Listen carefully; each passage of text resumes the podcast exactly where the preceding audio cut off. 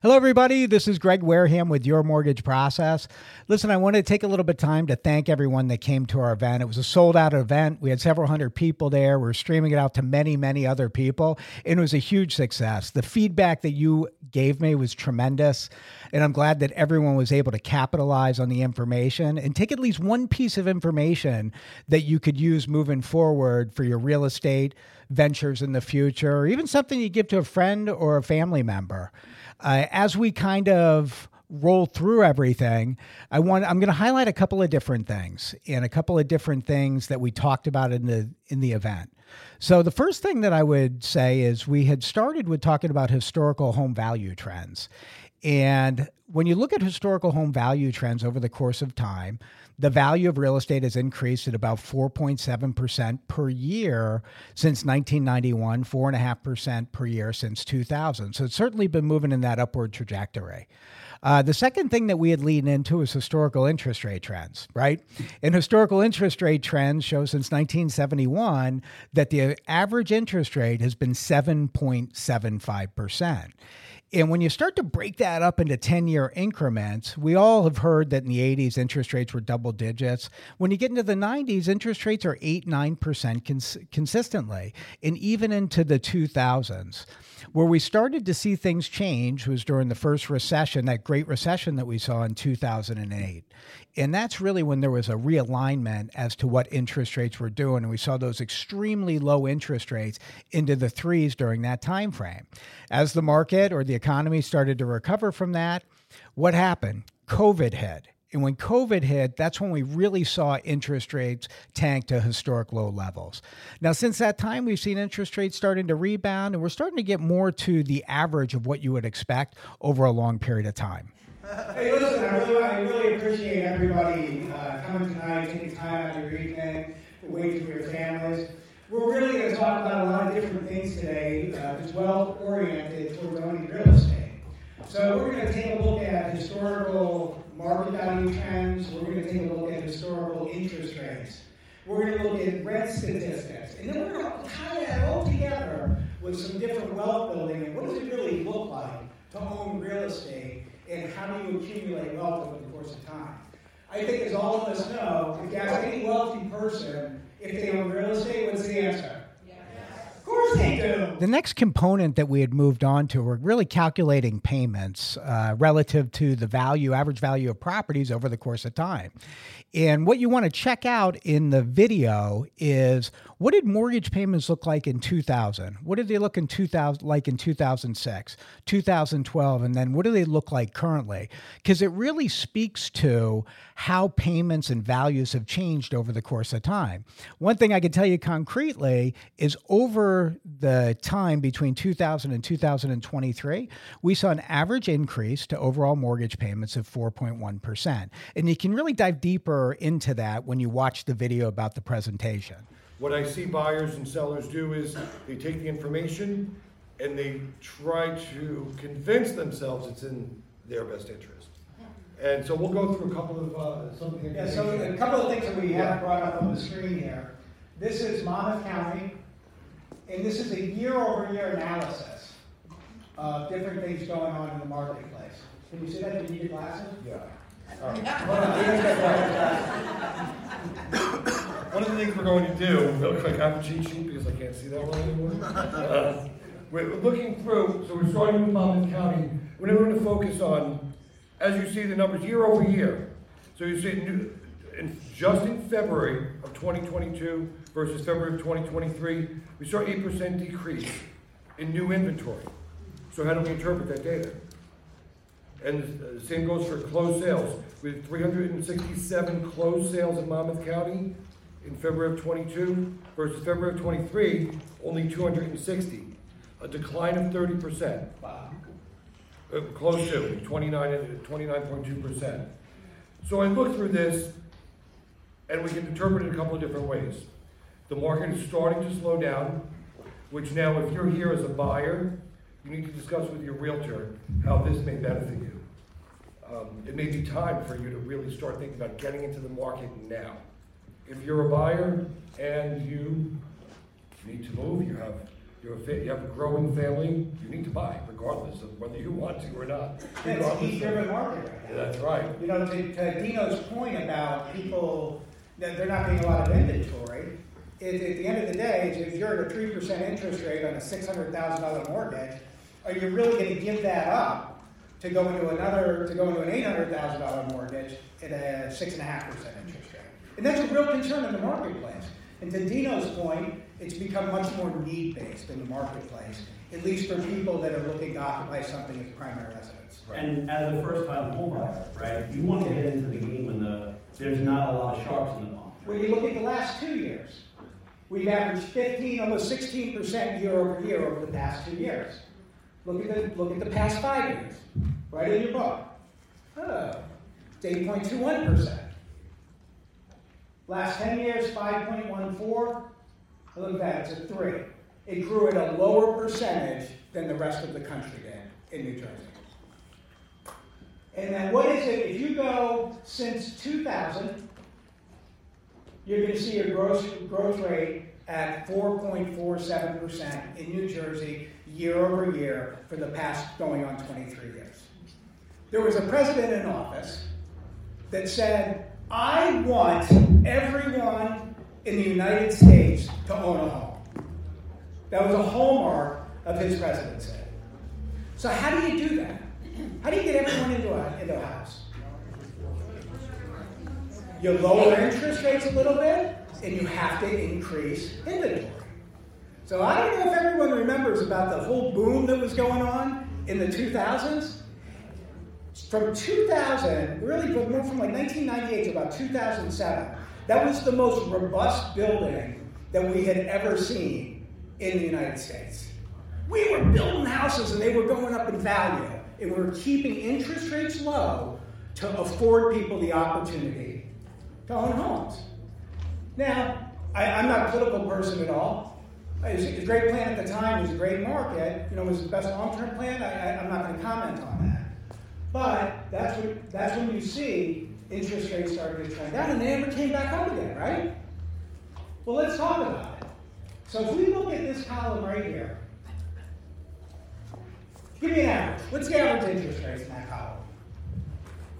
11? Well, 12? A 16 year time frame right here.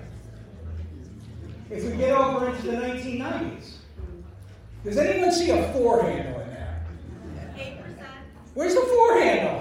What do you mean there's no four handle? Interest rates are supposed to be 4%. There's no four handle. Because interest rates are typically in that 7 to 8% range. All right, now what happens? We're in like 2008, interest rates are 6%. 2009, they started to come down. Why? What? Market crash. Quantitative easing. It's well, that's that's a great point, Dan. So yes, the market crashed. Everything crashed. Your foreclosures skyrocketed. Uh, next phase that we had moved on to is we had a great speaker talking about credit. Certainly something that you can check out. We can't tro- control what goes on in the interest rate environment, but what you can do is you can control what your credit grade looks like to make sure you can maximize the best interest rate that's available in the market. We spoke briefly about points and closing cost. Good evening. Thanks everybody for being here. You start with credit? Is credit is credit important? Credit's important. I don't think was credit important in 1985. No. Want to know why? Credit scoring system didn't start in 56 by Isaac and FICO, but the first generated credit score started in 1989. So 33, 34 years later, we're still kind of in its infancy of credit.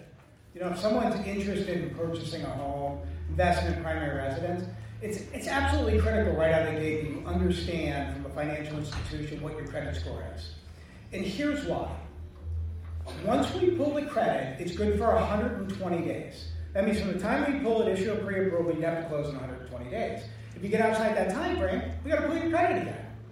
But what you can, what you find out early on in the process, is you can fix. If you find out late in the process and now you're under contract to purchase a home, you don't necessarily have time to fix it. You know, a lot of things that you see, Dan, is all right, well, someone wasn't expecting that this medical bill was on their credit report that dropped their credit score 80 points. Now they may still qualify for the mortgage, but they're going to pay a higher rate. But if you know that early in the process, we can work through a process of, I use process twice in short period of time, that you have the ability to try to fix that before you find a house and before you close on the house. So the way that things work from an interest rate standpoint is credit scoring is in different tiers.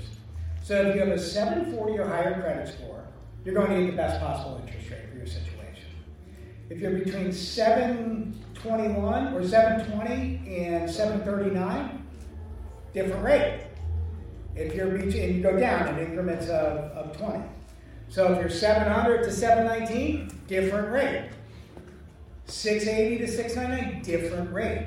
So these things are very important when you're trying to optimize the best interest rate, especially in a volatile market from an interest rate standpoint. The next part is we went into historical rents. Now, this is a great component of the whole thing that you really need to pay attention to. And we did a deep dive as to what the historical increase is in rents year over year. And not to spoil it for you when you watch the video, but in 2000, the median rent in the state of New Jersey was $751 a month. Now I'm going to make you go to the video to see what it is today and then extrapolate on that as to what it looks like in 10 years. The state of New Jersey has no rent control laws. You can increase that rent as much as you want. Now, there are some local municipalities that do cap it, or maybe you can't increase it more than 7 9%. But the state has no rules for it. It's not bad for a landlord. So no. And all right, I got a question for you. Now I showed you an earlier slide over two years that property values increased at 15.5% per year, about 30 to 33% over the past two years. Now I want you to look at your book, and I want you to have, I want you to someone tell me what was the median rent in 2000? How much? $751 a month in 2000. So we're all hanging out in my apartment. We're doing tequila shots. No. So we're all hanging out in my apartment back in 2000, and we're drinking hot cocoa playing board games. It was. We would sit around and say, oh, "I was paying for rent, Greg. Oh, I'm paying 751 bucks a month. Oh, that sounds reasonable." If someone there was to say, by 2023, you're going to be paying $2,833 a month, what would you say? You're out of your mind. It's never going to happen, ever, ever, ever, ever. How much your mortgage payments went up by? How much his rent went up by? How much is the median rent in 2000? How much is it now? That's a lot of money, right? I mean, that's a lot of money. Uh, we reviewed some basic amortization so people can understand the time value of money with a specific scenario in there. And then we started getting into different wealth building scenarios. Uh, as an example, one of the scenarios we looked at is if you're purchasing a $500,000 home, putting down 20% at an interest rate of 6.75, you're going to have your monthly payment, right?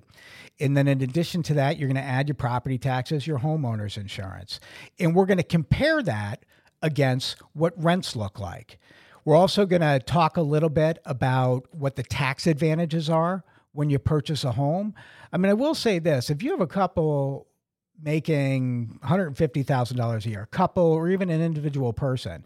And if you have no children, then you really don't have a ton of different tax deductions if you're a W 2 employee.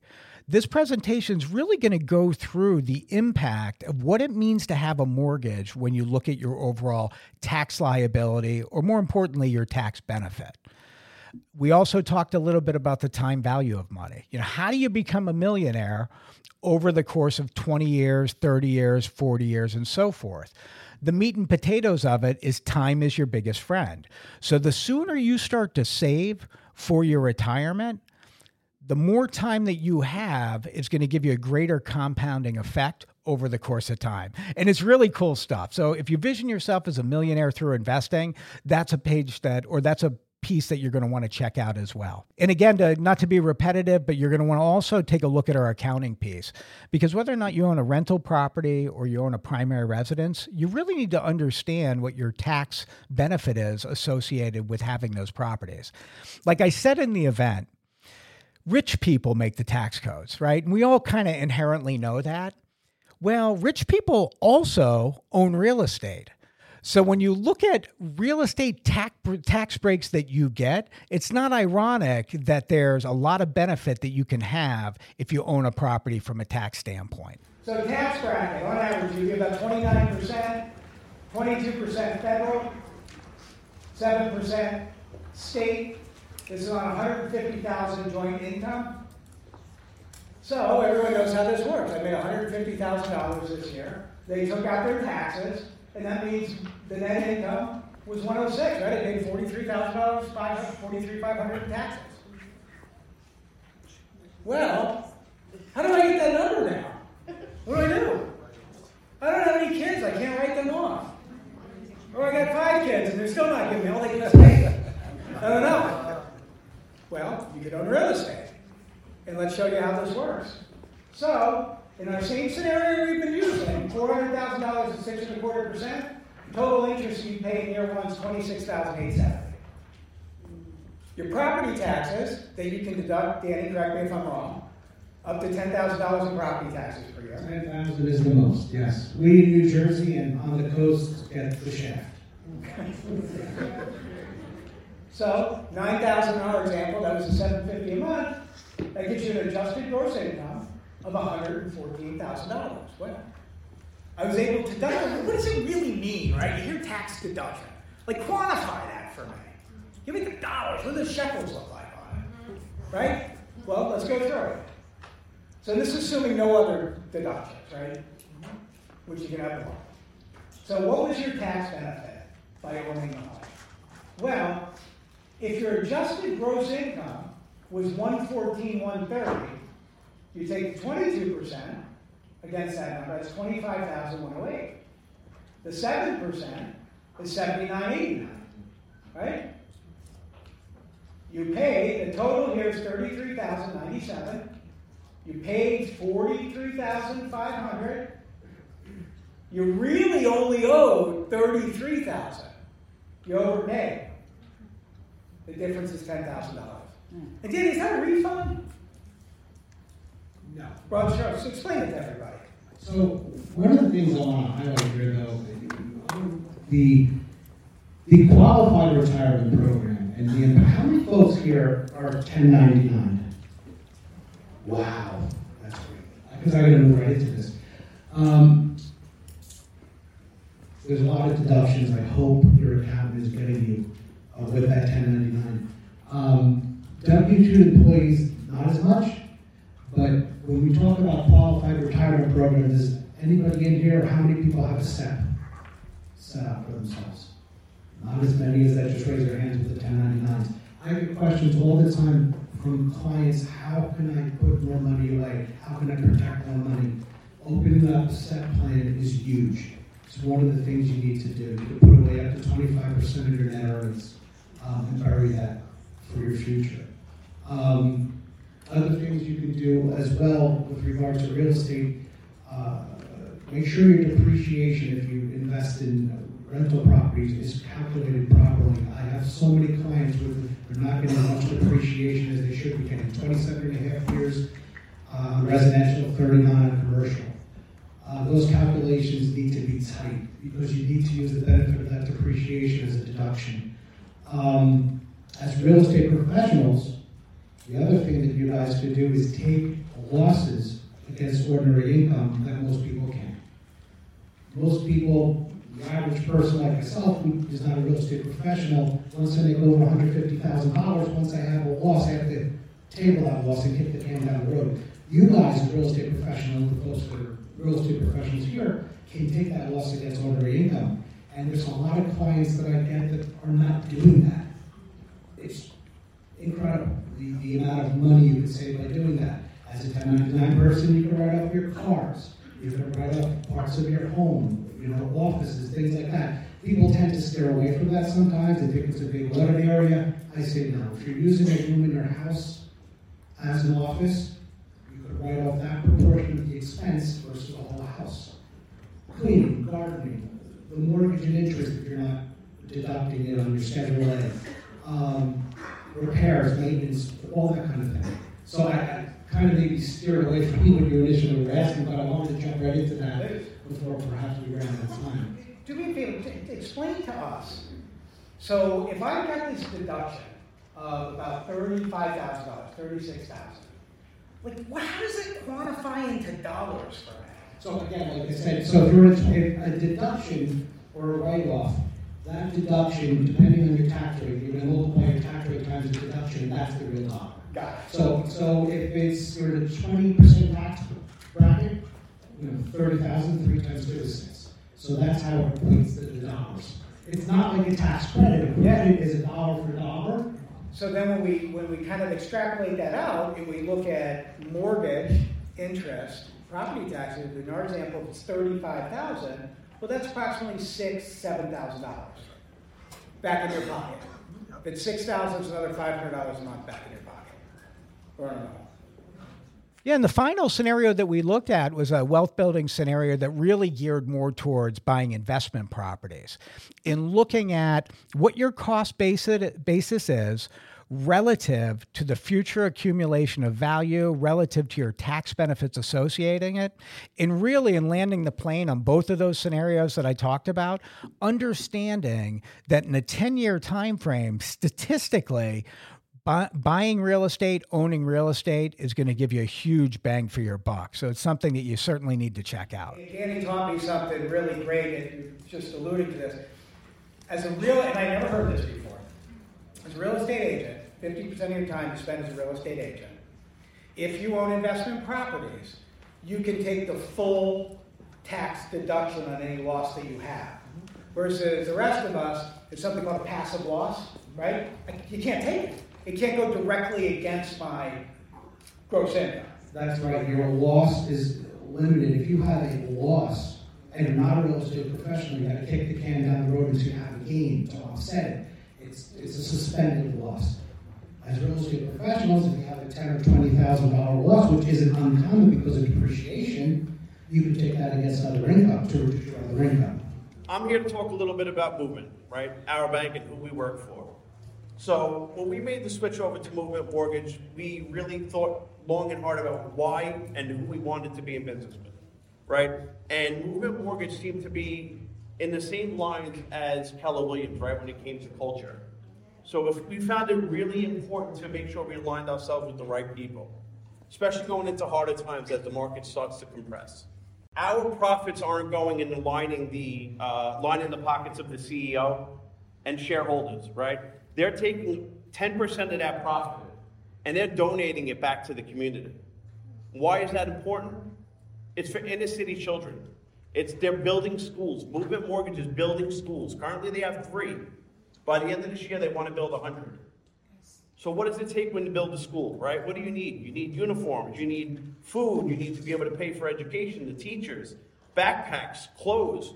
All of that movement is looking to take the profits that we're making by the business that we're able to drive in together and giving that back. Wouldn't that be great if we can do that here as well? So it's up to fifty percent of the profit that the bank makes that they're giving back to build these schools.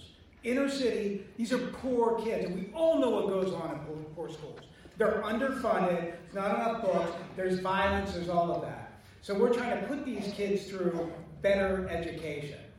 Now, what does that really quantify into? And what is your what's your value in that, right? For every mortgage payment that somebody makes, that equates to a profitability that goes back to the school, 23 meals for these kids, and two uniforms. When a family makes a mortgage payment, we've done the transaction. So, again, I wanted to thank the several hundred people that attended and everyone that watched live. I'd also like to mention to everybody this is what I do, and I love doing it and I love being out there. So, if there's value for you as a broker of a real estate company who'd like to train and educate your agents as to real estate short term, long term benefits from a data standpoint, please reach out to me.